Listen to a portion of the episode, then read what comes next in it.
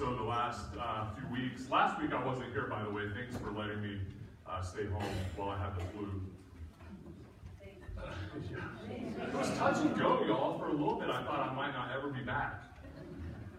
Never had the flu, and man, I mean, Michelle tells me I'm a baby when I'm sick, but I'm telling you, there was a reason for it last week. Um, but in the three weeks prior to that, we had someone stand up during this time of the service and give their testimony of giving and why it is that they give. And so this week it's my turn. I grew up going to church most of the time. Um, seasonally, we were there like every Sunday, and then there were some parts of the year where we might be there a couple of times a month, and then depending on what sports season it was, we might be there once a month on different seasons. But the majority of the time when I was growing up, we went to church. We sat third row from the back on this side of the church, the, the good side. And we sat third row from the back, but, and nobody sat behind us. And the reason we sat that far back was because my mom and dad didn't, I found this out later in life, didn't really want the rest of the church seeing how my brother and I behaved. So those of you parents who are like, I can't believe my kids act like that, don't sweat it. Uh, my mom and dad are right there with you.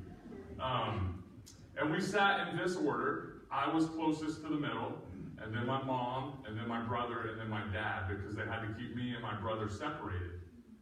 Because, for two reasons. One, we loved to laugh at people who were falling asleep in church, and we loved to laugh at just lots of crazy things. I knew how many ceiling tiles there were on the tiles of the ceiling above us, and no, burn, there aren't ceiling tiles here. and so, but the other thing that my brother and I would kind of argue about was who got to put the offering into the offering plate. There was something fun about getting to like get that envelope and be the one who put it in the plate. And looking back on that now, it's not really that big of a deal, but it's really a big deal that my mom and dad, from the time I was a little kid, modeled for me what it means to be generous. And it wasn't just with their finances that they were generous. My dad, for over 17 years, volunteered his time as a football coach. My mom was on every board you could ever imagine, keeping the books for all of them and doing minutes as the secretary for all of them. They were generous with their time, and they modeled that for us also. And they modeled for us what it meant to be parents who both worked, but were also really present in my and my brother's lives. Generosity was just part of what happened. And I know where they learned it from. They learned it from their parents because my dad's parents were at every sporting event that I ever did as long as they were healthy enough to be there. And my mom's parents lived in various towns in West Texas. One of them that I remember best was called Ackerly. Anybody ever heard of Ackerly, Texas, or driven by it? You've never driven through it, I promise you. You actually drive by it. Ackerly, Texas has about two to three hundred people that live there. And when I would go visit my grandparents in the summertime, or any time, we would go to church on Sundays, and they went to probably the only church in that town, and I remember loving it because it was hilarious to me that the preacher would yell the whole time. It was that kind of church. But I also remember we got to put money in the offering plate. Generosity was just how people lived in my world. They worked, everybody was blue collar or working in offices somewhere, and they gave of themselves, and it was modeled for me to do that. When I got old enough to start working, like, you know, mowing neighbors' yards and raking their leaves, and they would rip us off for three hours work, they'd give us $10 to split. My mom and dad made sure that we gave some of that money to the church. And I learned what percentage giving was from them. And when I got to college and finally started taking my faith seriously, I remember being at St. Paul's here in Las Cruces one Sunday morning, and the offering was being taken up, and I decided to write a check to give some money. And as the plate came past me, and I put my check in the plate, and it went away, my prayer was, oh God, please don't let that check bounce. because college is the only time that you can write a check for 37 cents and bounce it. But what happened in that moment was I learned that I needed to get my stuff together so that I didn't have to worry about bouncing a small check. And as I got my stuff together, I learned that I actually had a little bit more money than I thought. And I could give more away and still have more money than I really thought that I had. And it felt like I was part of something and that I was making some sort of difference. And so when Michelle and I decided to get married, it was a priority for us to be percentage givers and be intentional in the way that we gave. And as we grew in our faith, we wanted to give more and we wanted to give more. And it doesn't really matter to me the percentage that people give.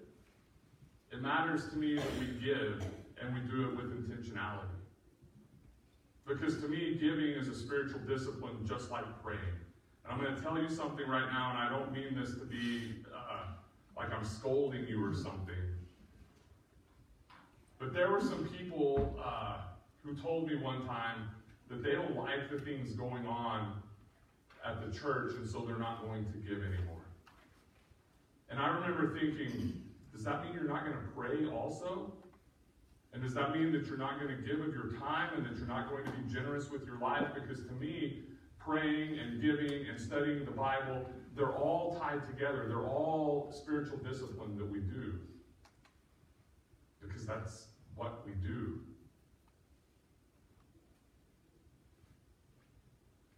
There's a story of a guy, this isn't a true story, but it could be, who on his first anniversary takes his wife a rose. And she's really excited to get the rose. And on his second anniversary, he takes her two, and on his third, he takes her three, and on his fourth, four. You, you get where I'm going. And so, like on their 17th anniversary, he takes her 17 roses. And she goes, You've been doing this every year. Every year you add a rose. Why? Why? Like, why do you keep doing the same thing every time? And he goes, Well, the first time I gave you a rose for our first anniversary, you had this giant smile on your face, and I love that look on your face. And then the next year, I, you did it again, and the next year you did it again. Every year, it's the same thing. You get a big smile on your face, and so I want to keep doing that. And you can see hear that story two different ways. One is that's selfish. He's giving her a gift because of what he gets out of it. But the other option is he does it out of duty. And I don't know about you, but I would prefer somebody give me a gift because they get something out of giving it to me than doing it out of duty. And here's the thing God loves it when we're generous.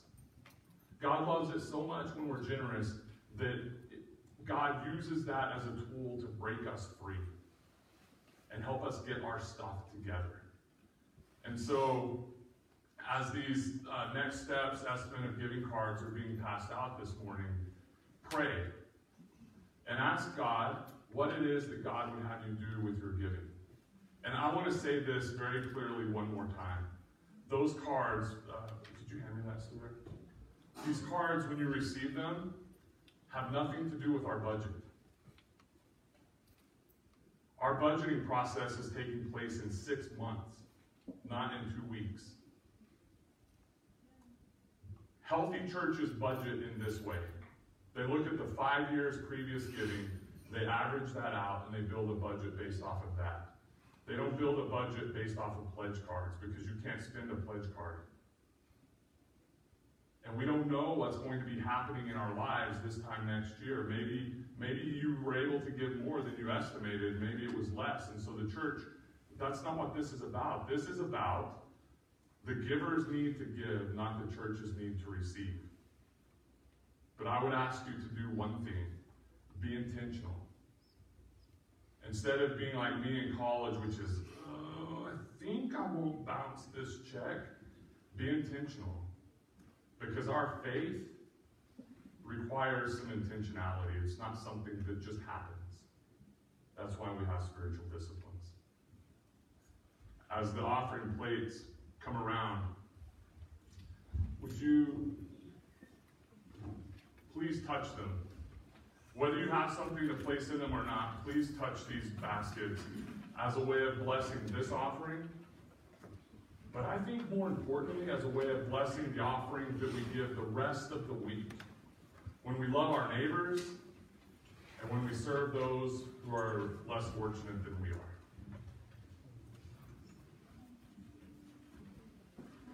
And if you have your card and you want to put it in there, you can, but there will be a time at the end of the service for you to bring those forward and lay them on this table if you would like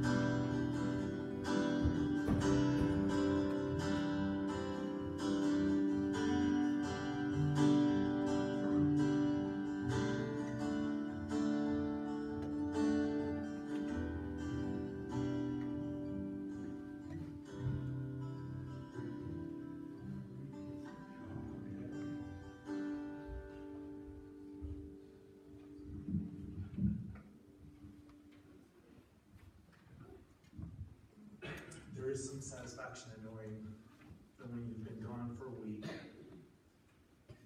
we practice imperfection here. Never think of Pray our hearts, O God, to accept your word. Silence in us any voices but your own, so that we may hear your word. So that we may hear your word. So that we may hear your word and also do it. Through Christ our Lord. Amen. A reading from Psalm 37. Don't get upset over evildoers. Don't be jealous of those who do wrong, because they will fade fast like grass. They will wither like green vegetables. Trust the Lord and do good. Live in the land and farm faithfulness. Enjoy the Lord, and he will give you what your heart asks. Commit your way to the Lord. Trust him. He will act and will make your righteousness shine like the dawn your justice like high noon. Be still before the Lord and wait for him. Don't get upset when someone gets ahead.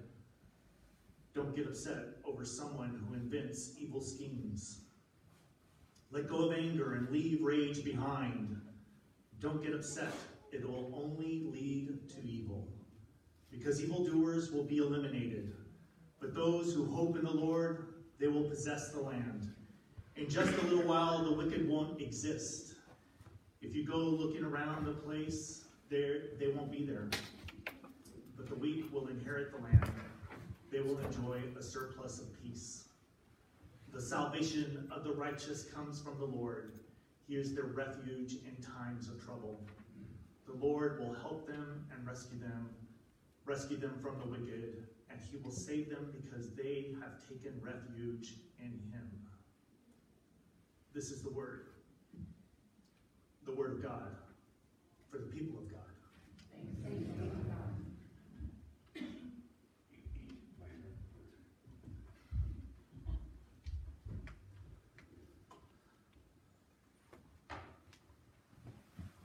One thing that happens uh, when you're sick is you start to have sympathy for people who are sick.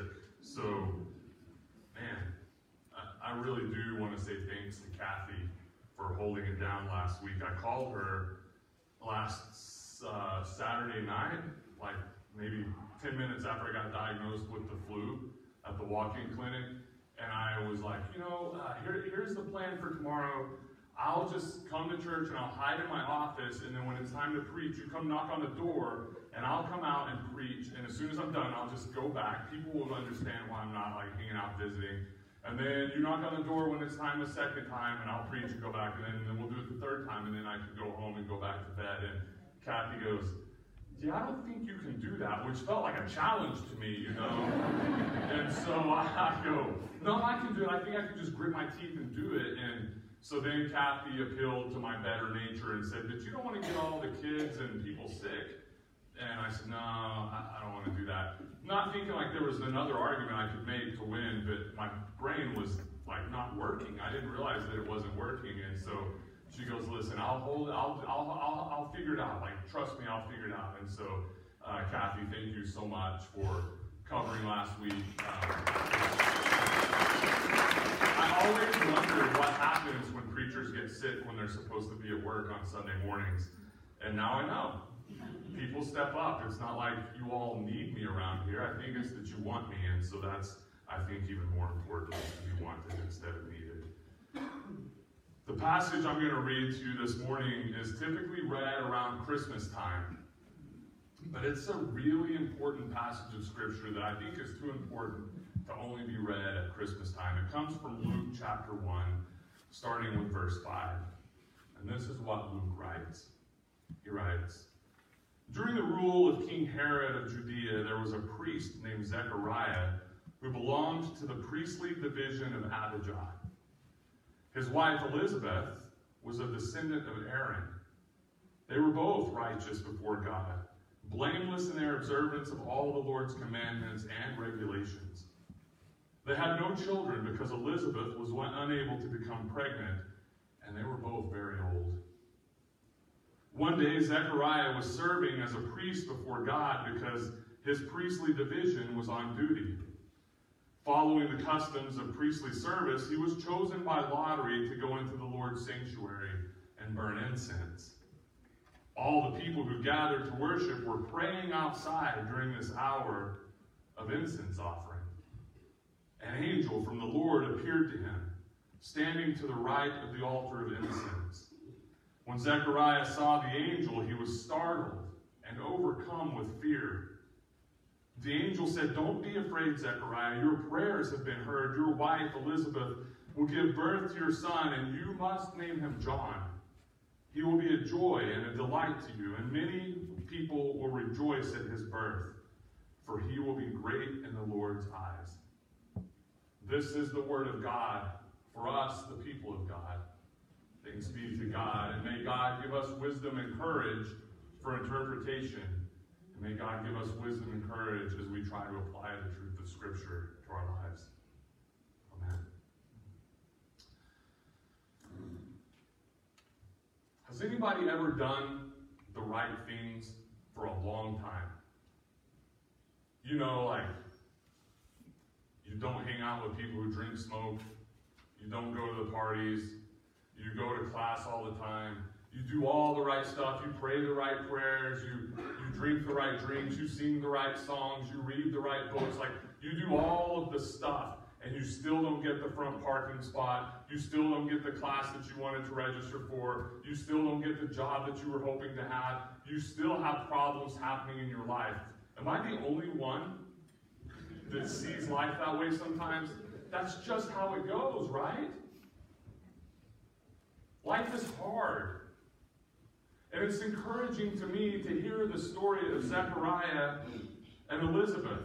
Because I don't know if you caught this, but they were both righteous before God, blameless, blameless in their observance of all the Lord's commandments, and not just the commandments, the regulations. You know that book of, of Leviticus that has all of those other kinds of regulations in it, beyond just the Ten Commandments? They were blameless and righteous before God, not just in observing the commandments, but also the regulations. These people did all of the right stuff. They were the kind of people that we hope to grow up to be like. That was them. But the thing was, Elizabeth was still outside of the norm because she couldn't have a baby. And so she was seen as having some sort of sin in her life that kept her from having a baby. You know, in the Bible, they weren't as enlightened as we are. They, they didn't understand things like we do. They were dumb, maybe. I don't know. Uh, just joking, everybody. Relax. But they had this understanding that if you couldn't have a baby, something was wrong with you. And it probably had to do with your soul and sin that was in your life. Now, we understand that's really not how it works. But sometimes we think that way. I know a lady one time who her husband was self employed and they weren't getting checks in fast enough from the companies that he was contracting to work for. And she felt like they weren't getting the money in time because she wasn't doing her quiet time with God enough. That seems a little bizarre to me, but we all have those sorts of things in our life. I can remember being in seminary. By the way, I don't know if you've gathered this, but seminary was hell for me. Like, I loved the learning that happened. I loved the challenge to me academically. I loved the challenge to my faith. What I didn't like was all the other stuff, like going into debt and seeing my savings account shrink faster than I ever thought it would shrink. Michelle and I moved to Denver and didn't know a single person. In fact, we were technically homeless for two nights while we when we first moved to Denver. The seminary was supposed to have married student housing all lined up for us. And Michelle and her mom and Elise and Emery, Emery was like uh, six months old when we got there. My mom, Michelle, Elise and Emery, and Michelle's mom got to the apartment before my dad and I did. And I get a phone call from my mom, and my mom goes, Ross, I'm not trying to tell you what to do, which meant she was about to try to tell me what to do. but I don't think Michelle is going to be happy living in this apartment. I said, Mom, I'm sure it's going to be fine, blah, blah, blah, blah, blah, blah. I pull up in front of this apartment and I go in and I can see Michelle is not going to be happy with me. the floor was dirty. She didn't want to put Emery down on the floor to let Emery roll around on it because it was still dirty. They weren't prepared for us at all. It was like there was no communication had happened. The people were about to move into that apartment, and Michelle goes, Go get our deposit back. So I go and I get our deposit back, and we don't have a place to live. And so now I'm like shuffling through Craigslist back when you used to be able to trust Craigslist, you know?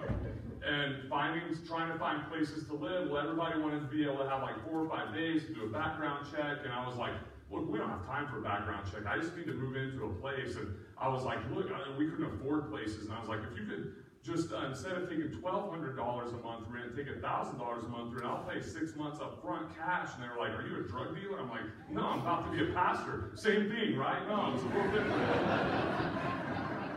And so finally we negotiate our way into this apartment. Spend a bunch of our savings to do that. My truck starts breaking down. Michelle's car starts breaking down. I found out that there are people living in this townhouse complex that you don't want your kids living around. And I was downstairs in the basement doing homework at about 11:30 one night, and I had enough. And I was like, God, this is ridiculous. We don't know anybody. Our savings is going away. I love what I'm learning, but this isn't what I signed up for. And I felt like you were calling me to this place. I've been doing the right stuff since I was 22 years old. Give me a break for once, please.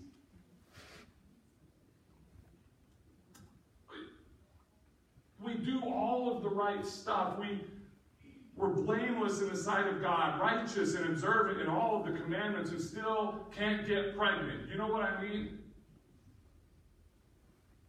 But that's why I am so inspired by Zechariah and Elizabeth. They were cut from a different kind of cloth. They were cut from the kind of cloth that our grandparents were cut from. They were dutiful. They did the right thing. They did it not because of what they could get out of it necessarily, but because they knew that in doing the right thing, they were doing the right thing. They were intentional about it. We've taken this picket fence apart now. We talked about how to be generous, you have you can't be selfish. Seems obvious, right? No? Should be obvious because the opposite of generous is selfish. We talked about how when you have the fear of missing out, you just want to grab everything, every experience, and every literal thing that you can get your hands on. And Adam and Eve had everything laid out before them, except they couldn't have the one apple. They had the fear of missing out on what that apple actually could give them. And so they took it because they wanted to be like God. Which is what happens to us when we just hoard stuff and try to gather more and more things. It's really the fear of missing out on being like God who has everything. Our Father has cattle on a thousand hills. But if we can break that fear of missing out and understand that God has given us everything we need, we can be more generous. And we talked about how we live with masks. We we live one way and we put we live with pretense. We pretend that things are one way when really they're another way. And so we have to hold all of our stuff to keep that pretense going. And the truth of the matter is to be generous, you have to live an unpretentious life and take the mask off. And today we're talking about how to be a person who is generous, a person who is faithful, a person who is disciplined, therefore a disciple. You have to be intentional. You can't live an unplanned life. You can't be that college kid like I was who pulls their checkbook out and is like, gosh, I hope this check doesn't bounce to the church, by the way.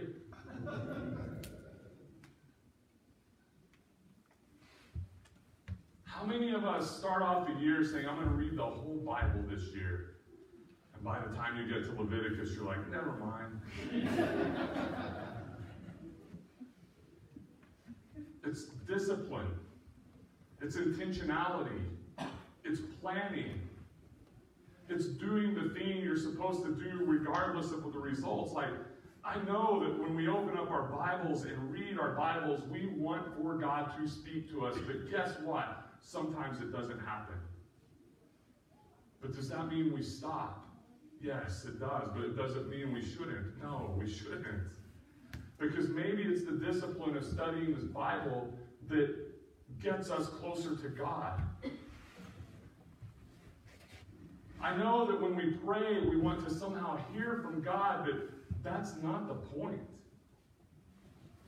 The point is praying.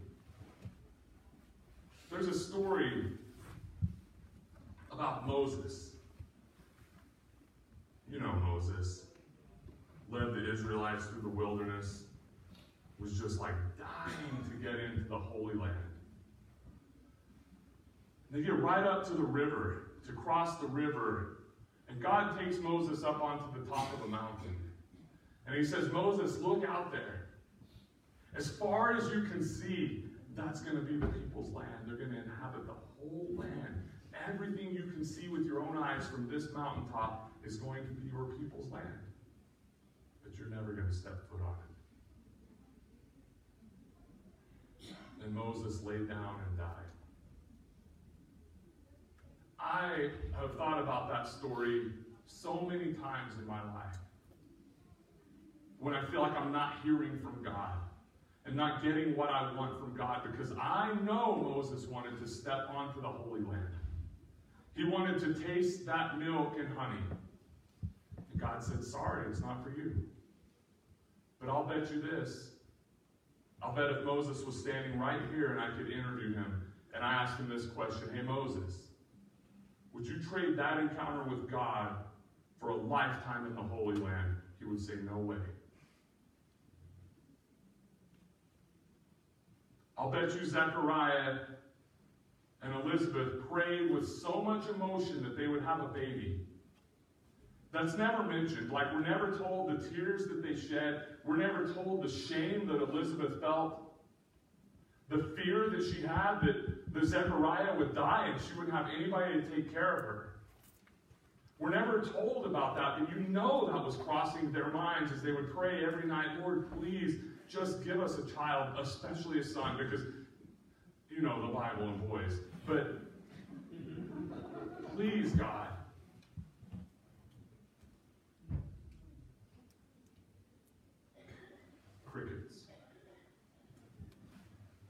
It wasn't even a no. It was just no response.